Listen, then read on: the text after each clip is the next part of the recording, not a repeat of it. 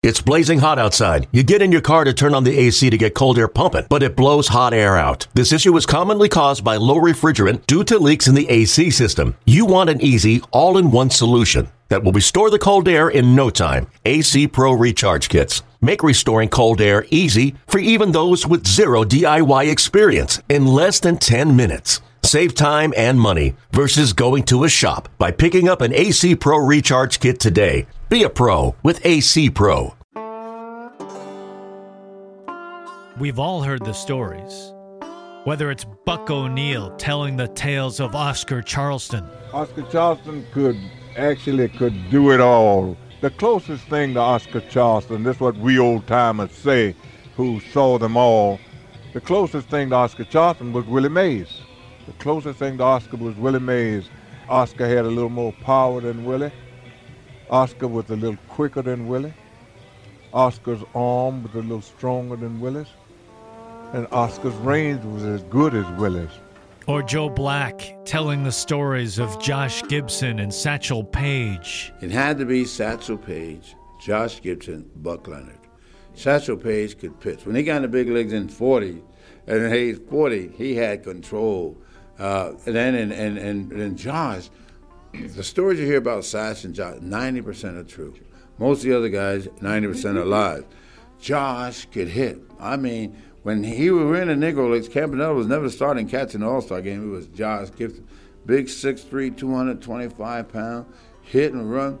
But he came in our dugout one day and told the manager, he said, Andy Porter, old John's to hit you over that fence and that fence. And you know, I feel good tonight. I think I'm going to take you over that center field fence, too. He got two out of three. He hit the left field fence. The ball hit off to the right field wall. Next time, straightway center field. But it wasn't until December of 2020 Major League Baseball did something we all already knew. Finally elevated the Negro Leagues to Major League status. Bob Kendrick, president of the Negro Leagues Museum in Kansas City. tremendous pride. Uh, I reflect obviously and naturally to my dear friend, the late great Buck O'Neil, who was the architect of building a Negro Leagues baseball museum and a legendary Negro leaguer in his own right. And every time we hit one of these milestone moments like that, I reflect to him uh, because I know how proud he would be. But I think we carry that same level of pride at the Negro Leagues Baseball Museum and the Negro Leagues family by and large. Very proud of what we're seeing this level of recognition, the level of engagement around the Negro Leagues and the Negro Leagues Baseball Museum is at an all time high. And so we are so honored to be part of what led us to that epic decision in December when Major League Baseball announced what we've known all along is that the Negro Leagues were a major league. Larry Lester was a co founder of the Negro Leagues Museum and one of the foremost historians on Negro Leagues baseball. Well, it was a bittersweet moment in that it was bitter that it took so long for them to recognize what I already knew about the greatness of these ball players. The sweetness is that it finally happened. I didn't expect for it to happen. It was a surprise to me and others. I never campaigned for the inclusion of Negro League stat or the elevation, as they call it, to the major league level, but I accepted and I welcome the opportunity to share uh, new information with baseball fans. So, one of the most important aspects of the new designation of the Negro Leagues, stats and records of all players will be part of Major League Baseball's history. The stats came from the Seamheads Negro League database. Now, this is a database that has been under construction for, for many, many years, decades even. And uh, Baseball Reference recently acquired the database so we could show it on Baseball Reference. And that was uh, the work of a, a, lot of researchers. It was uh, Gary Ashwill, uh, Scott Simkus, Mike Lynch, Kevin Johnson, Larry Lester. They all did a ton of work uh, to put this database together and we acquired it and now we were able to present it on our site. That's Adam Darowski from baseballreference.com, a site you can go to right now to look up Josh Gibson or Satchel Paige or Monte Irvin or any player from the Negro Leagues era. This project means so much to all of us that are working on it. And just to to make sure that we did it right too we had so many experts working with us. We had uh, bob kendrick we had larry lester we had sean gibson the great grandson of josh gibson working on this with us. We had players like adam jones and andrew mccutchen reviewing it to make sure that we were presenting this data in the most respectful way possible to tell the story of the negro leagues because we want to tell the stories of the context in which these games were played while also showing the stats of these all-time greats but how did the stats get there? It's a story that spans decades. I was curious after I got out of college in the early 70s.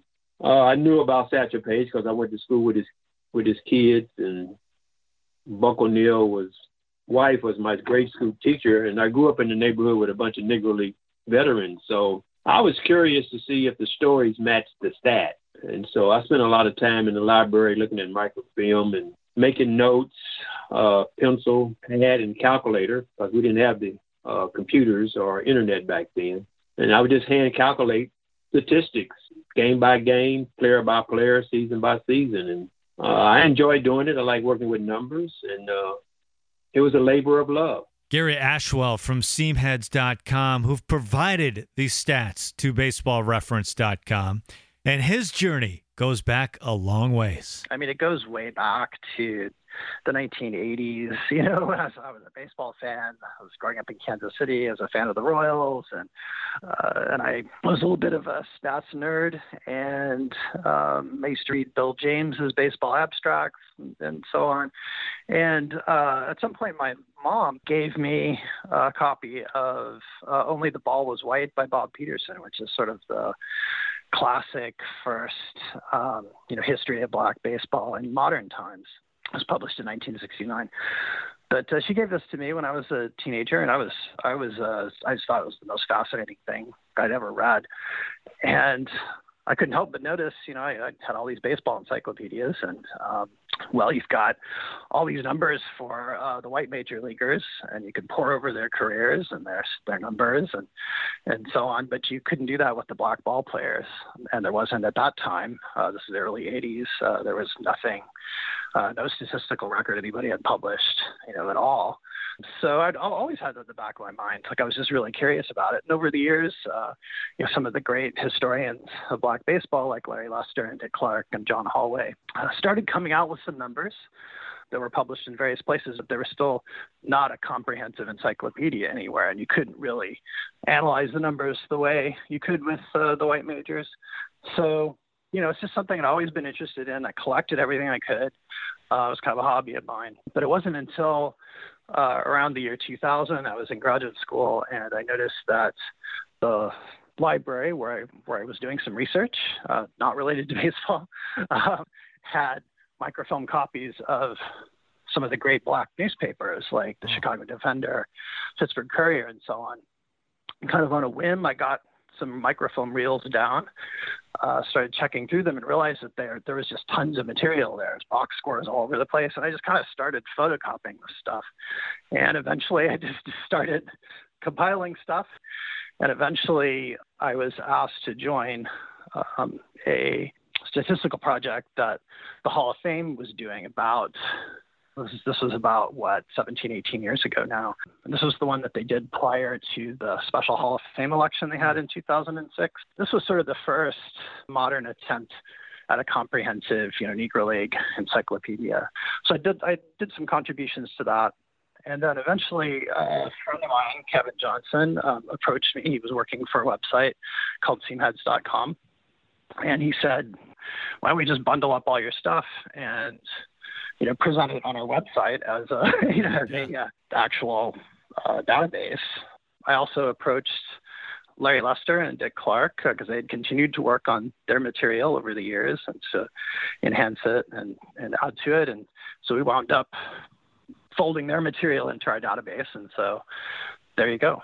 The amount of stats and box scores that have been unearthed through the years is staggering. Eventually, uh, got into the IT field and I designed a database to input all my data.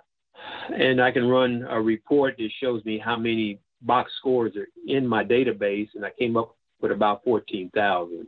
And that goes all the way back to uh, post Civil War. Uh, African Americans have been playing baseball since the Civil War, so it's all documented. I didn't do it overnight. It's, I spent a lot of time in the library and a lot of time in front of my computer, and uh, sometimes I would stay at the library until nine nine o'clock every night when they kicked me out, and uh, making microfilm copies because I didn't have the internet back then. A lot of dimes went into those microfilm machines, print copies. And the hunt continues today. Because the Negro Leagues themselves uh, only published statistics occasionally. Um, you know, black publications, uh, black newspapers in particular, tried to cover Negro League baseball as much as they could, but they tended to lack space. They, they were mostly mm-hmm. weekly newspapers, and so at best they could devote two or three pages a week to all sports, right? So you didn't really have something like, say, the Sporting News uh, for white baseball or uh, the annual uh, baseball guides that you would have that would publish all the statistics, uh, you know, comprehensively for you know, for the white majors. So basically, just even though the leagues did keep track of statistics, it often was simply not published. So because there's no central source, we've got to go and track down uh, box scores for individual games, and wow. uh, that is, you know, quite a task because there is no place, not even the Library of Congress, that has all the newspapers that you need for this. so, uh, so it does involve, in some instances, traveling all over the country. If it's something that you can't, you know, have shipped to you, you can use interlibrary loan. Um, you're looking at reels of microfilm and scrolling through it and trying to dig dig up, you know, these games one by one. So it's quite a labor-intensive process uh, really takes you know takes a lot of work even just to get the box scores in the first place you know that's not even considering the amount of work you have to do after that to uh, you know produce a good record out of these box scores you know because you have don't have an official box score necessarily. You might have different box scores in different newspapers, different publications. You have to sort of collate them and put them together and try to figure out when there are, uh, you know, discrepancies, when they disagree with each other, when they're missing information. You know, how do you deal with that? So it's quite a process, finding stuff, you know, interpreting it, getting it all into a, you know, a, a comprehensive record. Um, you know, it's just, it's, it's a lot of work. As this small band of historians bring these legends to life, each of them latch on to a special story they will always hold dear. Whether it's Larry Lester with Bullet Rogan. One particular player was uh, Wilber Bullet Rogan. In researching the 1924 season, because that was the first year of the Colored World Series, uh, I came across the name Rogan, and it was quite interesting. As I went from game to game, he would have two, three, four hits every game, and he was pitching at the top of the rotation and batting cleanup. So I'm like, who is this guy? Just and I calculated his batting average and his pitching. And at the end of the season, he's batting over 400, and he won, I think, 15 or 16 games that season, which is quite a bit when they only play a 60, 70, or 80 game schedule. So I was just blown away by this two-way ball player who batted cleanup, and it was the ace of the pitching staff. He was the original Ohtani. I mean, he was he was playing every day two way, just like uh, Ohtani was. Is Ohtani is doing today. So uh, Ohtani is not original, uh, and a lot of originality comes out of the Negro League. Or Gary Ashwill on his favorite story hunt. Most old newspapers, I mean, the way we access them now are through microfilmed versions mm. of them. The problem is, is that means the newspaper is, was microfilmed at some point. It was photographed, and if something went wrong in the course of photographing the paper, uh, that screws up the record for everybody, right? So, for example, I was looking for box scores in the Cincinnati Enquirer for the 1921 season, which is a season when the Cuban Stars, which is a team of Cuban players, they were members of the Negro National League, and they actually used Cincinnati's Redland Field as their home field. So they were based in Cincinnati for that year. Found 25 or 30 box scores for the Cuban Stars and Cincinnati newspapers for that year. One was microfilmed, I believe, out of focus, so you could barely read it. Right, so it's just like impossible. You just look at it, it's like a blurry thing. The other one was was microfilmed, and they cut off like half of it. So you just had half the box score, oh. right? So I was like, oh, what do you do about this? So what I actually wound up doing is I contacted the Cincinnati Public Library, and I asked them. I was like, "Well, do you do you still have you know, physical copies of the newspaper, like do, or do you just have the microfilm? Because in a lot of instances, libraries would microfilm their newspapers and they would like throw away the original papers. And they just have the microfilm left. That's all they have, right? Uh, in this case, I was lucky enough to find out that in fact they had you know, the original newspapers. They were bound into volumes down in the basement, and a librarian there actually went down, looked up these games, and was able to, you know, photocopy the pristine original box scores that were not out of focus and not not half cut off, you know. So, uh, so I was able to dig that up, you know. Or Adam, and the first page he looked at on Baseball Reference. I think that Josh Gibson and Oscar Charleston were the ones that I, I really wanted to see because we hear, you know, that from uh, Buck O'Neil called Oscar Charleston the best baseball player, period, of all time. Josh Gibson, you know, just a five tool catcher. You don't have those in the game. They're just amazing. But we knew about them. I think what I've really loved seeing is the players that I maybe didn't know as much about. Some of them Hall of Famers, some of them not. But now we have these stats and it's just unbelievable. So next time you look up the stats of cool Papa Bell or Rube Foster or Buck Leonard or Smokey Joe Williams or Leon Day, just know the time, the effort, and the labor of love it took for you to enjoy those numbers.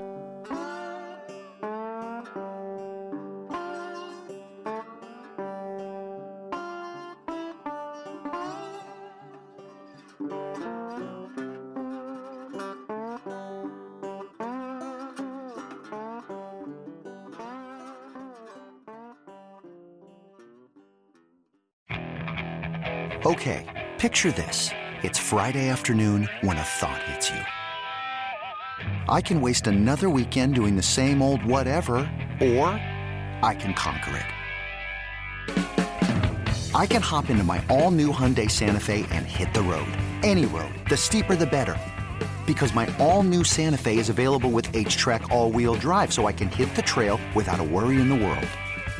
Heck, with three rows and best in class rear cargo space, I can pack the whole family in with all our gear. We've got available dual wireless charging for our phones, so we'll never lose touch with civilization, and we won't lose touch with the primordial power of Mother Earth. So, which is it? Waste the weekend or do something a little more epic? And conquer it in the all new Hyundai Santa Fe. Visit HyundaiUSA.com or call 562 for more details. Hyundai, there's joy in every journey.